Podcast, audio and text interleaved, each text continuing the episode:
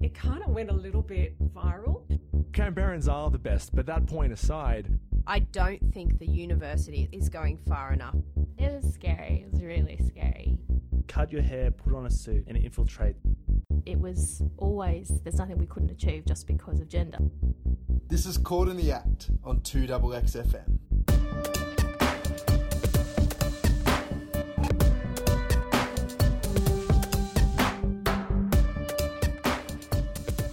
Good evening and welcome to Caught in the Act, where we discuss anything and everything affecting young people in Canberra. I'm Zoe Halstead and I'm here today with Josh Begbie and Loretta Lackner, and we've got a pretty exciting show ahead. Tonight's show has a bit of a social justice bent to it. We'll be hearing about the Yes campaign's tactics in the same-sex marriage postal plebiscite, as well as the experiences of a Canberran who used to live on Christmas Island. But first, this is Dreams I Could Recall by Azeem Zane and His Lovely Bones.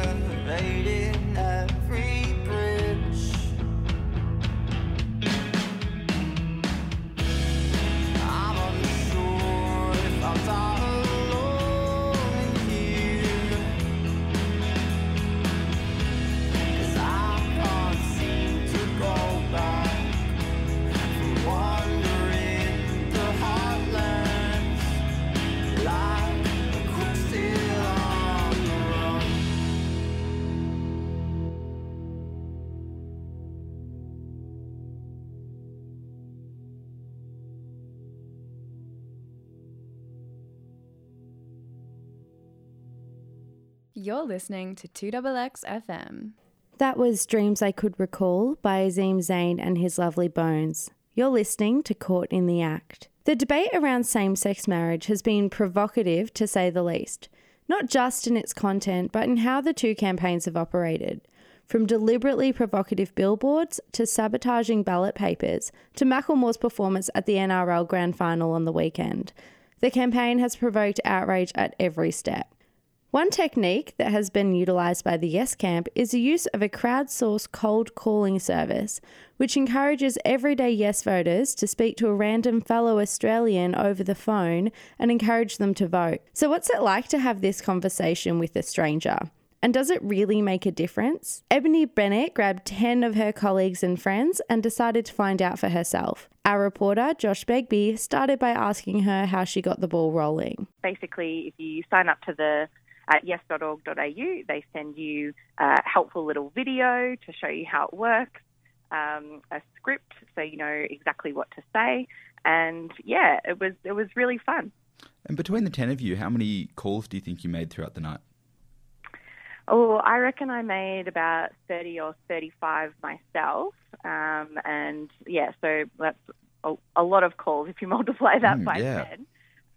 A lot of those end up being answering machines, a surprising number.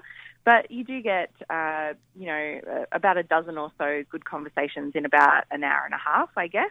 Mm. And, yeah, people were, for the most part, really happy to hear from the Yes campaign, eager to tell us that they were voting yes. And it was a really positive evening.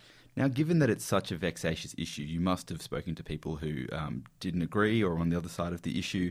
How did those conversations go?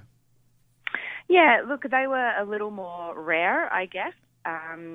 We had a couple of people just hang up straight away, either not interested or probably not supporting the Yes campaign. So I guess in that respect, we probably avoided a lot of more confrontational conversations. But there was a couple of people who kind of were sitting on the fence. They maybe were thinking of voting yes, but it didn't affect them personally or it wasn't the most important thing in their life right now. So, you can have a conversation just encouraging those people that it's important to vote yes for a lot of people right across Australia. But the real focus of it is knowing that a majority of Australians do support equal marriage and have done for many, many years. It's just encouraging all those yes voters to make sure that they tick yes on that survey form and post it back as soon as they can, because the longer they leave it, the more likely they are to forget about it, which is only good for the no campaign. But did that sense of, I'm struggling to think of a better word than almost nagging people, was there animosity there that people felt that they were unnecessarily being disrupted in their private lives? Yeah, look, occasionally you did come across someone like that. But, that's not the intention of the campaign. So those are fairly easy to deal with politely. But as I said, overwhelmingly, people were really keen to hear from the Yes campaign, eager to tell you that they were voting yes. And so that was quite positive. And for a number of people who came along that night, it was their first time ever doing this kind of campaigning. They'd never done it before. So it's reasonably intimidating to make cold calls to, rando members of the public. Absolutely. But, yeah, the Yes campaign gives you all the tools that you need and there's a script there to follow. And really, because your job is not to persuade anyone to change their no vote to a yes vote, they're quite straightforward conversations to have. And if people don't want to talk to you, that's fine. And you just hang up and, move on to the next conversation. So that's, no problems at all. Mm. So given that you are involved in the campaign, I'd love to get your thoughts on the relatively recent news that was around last weekend. There were some texts sent out from the Yes campaign, similar to a cold calling situation where people hadn't, engaged in the campaign much, got these texts encouraging people to return their ballots with a yes on them. And it provoked a bit of a response online. What was your response to that? Yeah, look, I should make clear that I'm just a volunteer. I don't represent the Yes campaign, but I've also been door knocking, so I'm a very enthusiastic supporter of it. Look, I can understand people think it's intrusive, but I guess the Yes campaign, a lot of people argued against this plebiscite. We said it was going to be divisive.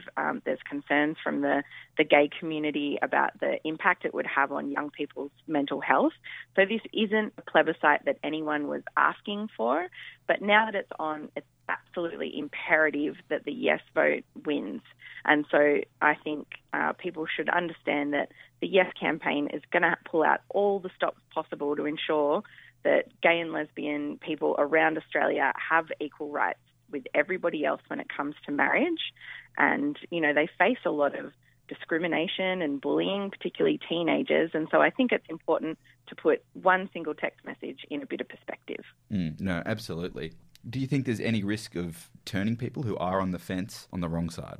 Yeah, perhaps that is a risk, but I imagine the people at the Yes campaign have weighed that up against the opportunity of contacting all those people who are intending to vote yes but maybe have forgotten about it, or it's at the bottom of the pile of bills, you know, all of those kinds of things. Maybe you're a young person who doesn't use the post very often. Whatever it is, it's so important to remind everyone to return their ballot, and that's really the aim of what the Yes campaign is trying to do. We know that the numbers are with the Yes campaign. The majority of Australians do support marriage equality, and so that's what's most important, and that's the reason why, you know, they're doing advertising, they're sending text messages, they're advertising on Facebook, the same as in any election campaign, essentially. So, Ebony, if people do want to run an event like the one that you ran, what should they do? Yeah, so I would encourage people to both sign up for either a calling event or you can even sign up and just make calls from in your own home. And I've also been door knocking. And again, people were just so happy to see us from the Yes campaign. So that was a really positive experience as well. But all you have to do is visit yes.org.au, and there's plenty of ways to sign up to help the campaign there. That was Caught in the Act presenter Josh Begbie talking to Ebony Bennett about the Yes campaign for the same-sex marriage plebiscite. Josh, what did you learn from that interview?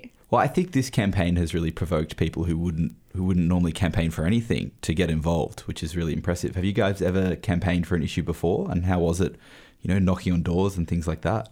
I can't say I've ever been actively involved in any campaign, but I do think that same-sex marriage campaign is really interesting and that it's made people more active online, which still makes them a keyboard warrior, but I think that it's a campaign that people are really taking more action on than I think they would for anything else. I think one of the criticisms of social media is it can be a bit of an echo chamber, and part of what's scary about this cold calling system is you could be calling someone in, you know, the middle of Western Australia or in the Northern Territory or anywhere, and you have no idea what they're about. And as Ebony says in the piece, it's not about convincing a no voter to vote yes. It's just more of a nag, sort of reminding someone like, hey, just if you haven't yet, make sure you get it in. But still, I'm sure there's abuse that flies around. It must be scary. Yeah, I definitely think it would be a nerve-wracking situation. I've done a tiny bit of door knocking, but that was for charity, and I think people don't really get mad at charity, so it's not quite the same thing. But it is nerve-wracking when you're knocking on the door and people are automatically going to have assumptions about you. They're going to think that, you know, you're there to harass them or make them do something that they don't want to do. So I think it definitely is difficult, those first few minutes of trying to convince someone, you know, not to shut the door, not to hang up the phone and actually listen to you. And I wonder if this is people will have drunk the campaign Kool-Aid now and be more likely to hit the streets for another issue that comes up in the elections, for example. I certainly think it's made people more active in voicing their opinions. And I think people are probably more comfortable voicing their opinions now, although perhaps they're not. I mean, that, again, could be just my echo chamber. Possibly. Did either of you guys get the text message last weekend about the reminding you to vote yes? Yeah, I did get that text message and I kind of just ignored it. And then I heard all this coverage about it of being like, you know, it's outrageous and, you know, it's against our privacy. And then I was like, oh, maybe I should be mad about this. Like, yeah. How did they get my phone number? But when I saw it, you know, you just get so many promotional texts. I'm like, oh, there's another one. Yeah, a bit of a storm in a teacup. I think the really interesting thing about the text message and a lot of the campaigns that the Yes campaign have used, I mean, they're just asking people to vote. They're not necessarily saying go out and vote yes. A lot of it is basically just make sure you send that ballot in. But the fact that the No campaign has used sort of muddied that by bringing in things like privacy and all of those genuine fears that people have, it's not to say that you shouldn't be worried because the government has whoever has your phone number, but all of these messages that could have been pretty positive really have been muddied And I think that's kind of where the Yes campaign has kind of failed. Mm. It's funny you say that, though, because I think Corey Bernardi was really vocal in condemning the Yes campaign for sending out these text messages because it was so invasive. But then he instead decided to take the cold calling approach as well, because apparently a phone call is much less invasive than a text message. So I think everyone's on both sides of this debate is kind of confused about where the lines are drawn in terms of campaigning here and what is and isn't acceptable. And I think especially for the Yes campaign, when they saw just how kind of vicious the no camp was, I think that You're sort of rewrote the rules for the Yes campaign, and they felt like they should do more. Next up, I'm going to be talking to a Canberra Uni student about her experience living on Christmas Island. But right now, this is Harrison Storm's new single, Change It All.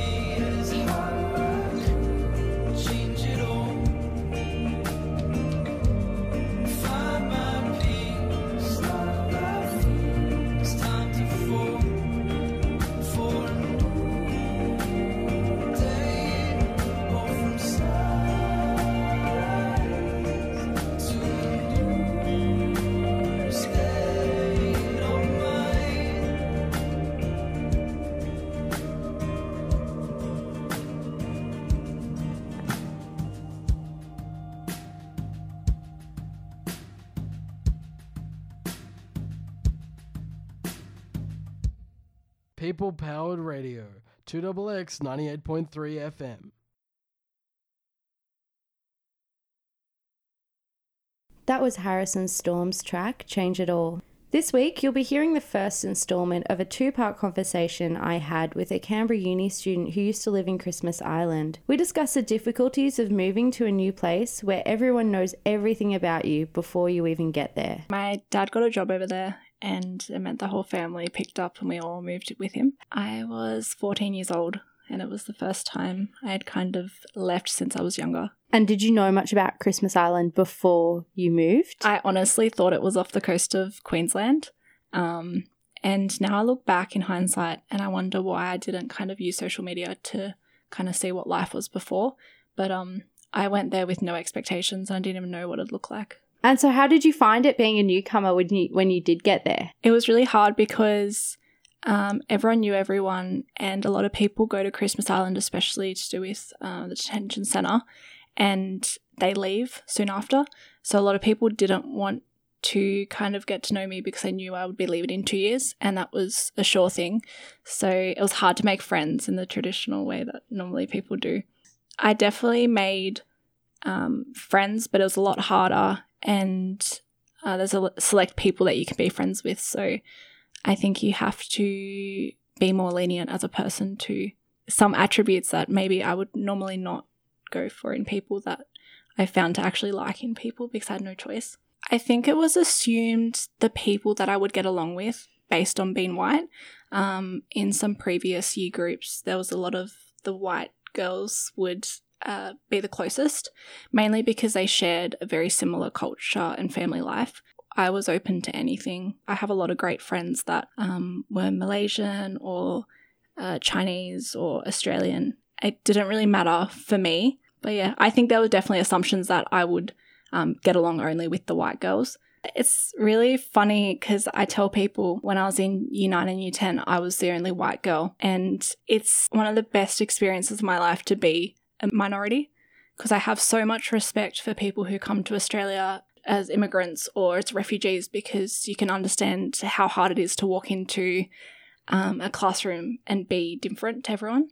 And it was definitely something that I think we should all experience because you can't understand what it's like to feel different to everyone unless you have been completely different. And as a white female, that doesn't come across in Australia, not a minority. Yeah, now obviously most Australians know of Christmas Island because it is a place in which we detain refugees. But is there more to Christmas Island that maybe people don't know? There definitely is. It's one of the most untouched environmental beauties of the world. And it's really sad because they're trying to start a tourism industry, but there's so much noise around the detention centre that it's hard to kind of get that out there so people understand like the amazing things it has to offer. And it was hard to talk to people about living there because straight away they'll be like, oh, how's the detention centre? And bring up a lot of the political side to it. And I just wanted to share the really awesome, amazing community that lived on the island and how culture and diversity was the most important thing to people there. But that wasn't seen on the news. Is the culture quite different in Christmas Island? The culture is so different. It's like throw in every single contrast in beliefs and views into a box and everybody gets along and everybody takes on a little bit of that diversity, and it creates this kind of different culture where it's a Christmas Island culture of you can be a white Australian Christian and still go to the mosque to celebrate Ramadan. So it's really interesting where people want to take on other people's cultures but still have a strong identity of self. Where do you think that comes from in Christmas Island? Do you think it is because there are so many refugees there, or has that been the case longer than the refugee detention centre? So a bit of history. So Christmas Island, it started off an untouched land until there was a few British white people who came out and found that it had a lot of phosphate, so they wanted to mine it. But to mine it, they needed some cheap labour. So they got the Chinese to mine the land, and the Malaysians were very good with boats and boating. So the Malaysians were brought out to kind of design a way to transport that phosphate back to the mainland of Australia. And that's how the Chinese and the Malays made it out to Christmas Island. And then you had the white people, and they kind of looked over the whole thing and did a lot more administration work for the mine. But families have stayed there. everyone gets along, and it's kind of that segregation of culture has changed and they've all assimilated together. And what was that community like? Is it quite a small community in Christmas Island? It's a tiny community, and everybody knows everything about everyone, which can work both good and bad. So if your family was going through some hardship, it would be very common for the community to get together and donate ridiculous amounts of money to support you. And at the same time, you have to really be careful about the identity you shape, and especially with everybody knowing the jobs of my parents. It was hard to be a teenager where your dad's the sergeant police officer and you're trying to make friends, but yeah, I bet. And, you know, it would kind of seem like your dad's a bit of the fun police as well as the actual police. When I meet people in Canberra, they don't know everything about me when they first meet me. You're listening to 2XX FM. They knew everything about you before you could tell them. Part two of my conversation with a Canberra student who lived in Christmas Island will continue on next week's program of Caught in the Act. That's all we have time for today. Thank you so much, Josh and Loretta, for joining me in the studio. Thank you so much. It feels amazing to be back. Yeah, it's great to have you back, Loretta. As always, make sure you follow Caught in the Act on social media and subscribe to us on iTunes or wherever you get your podcasts for all our latest episodes. Catch you next week.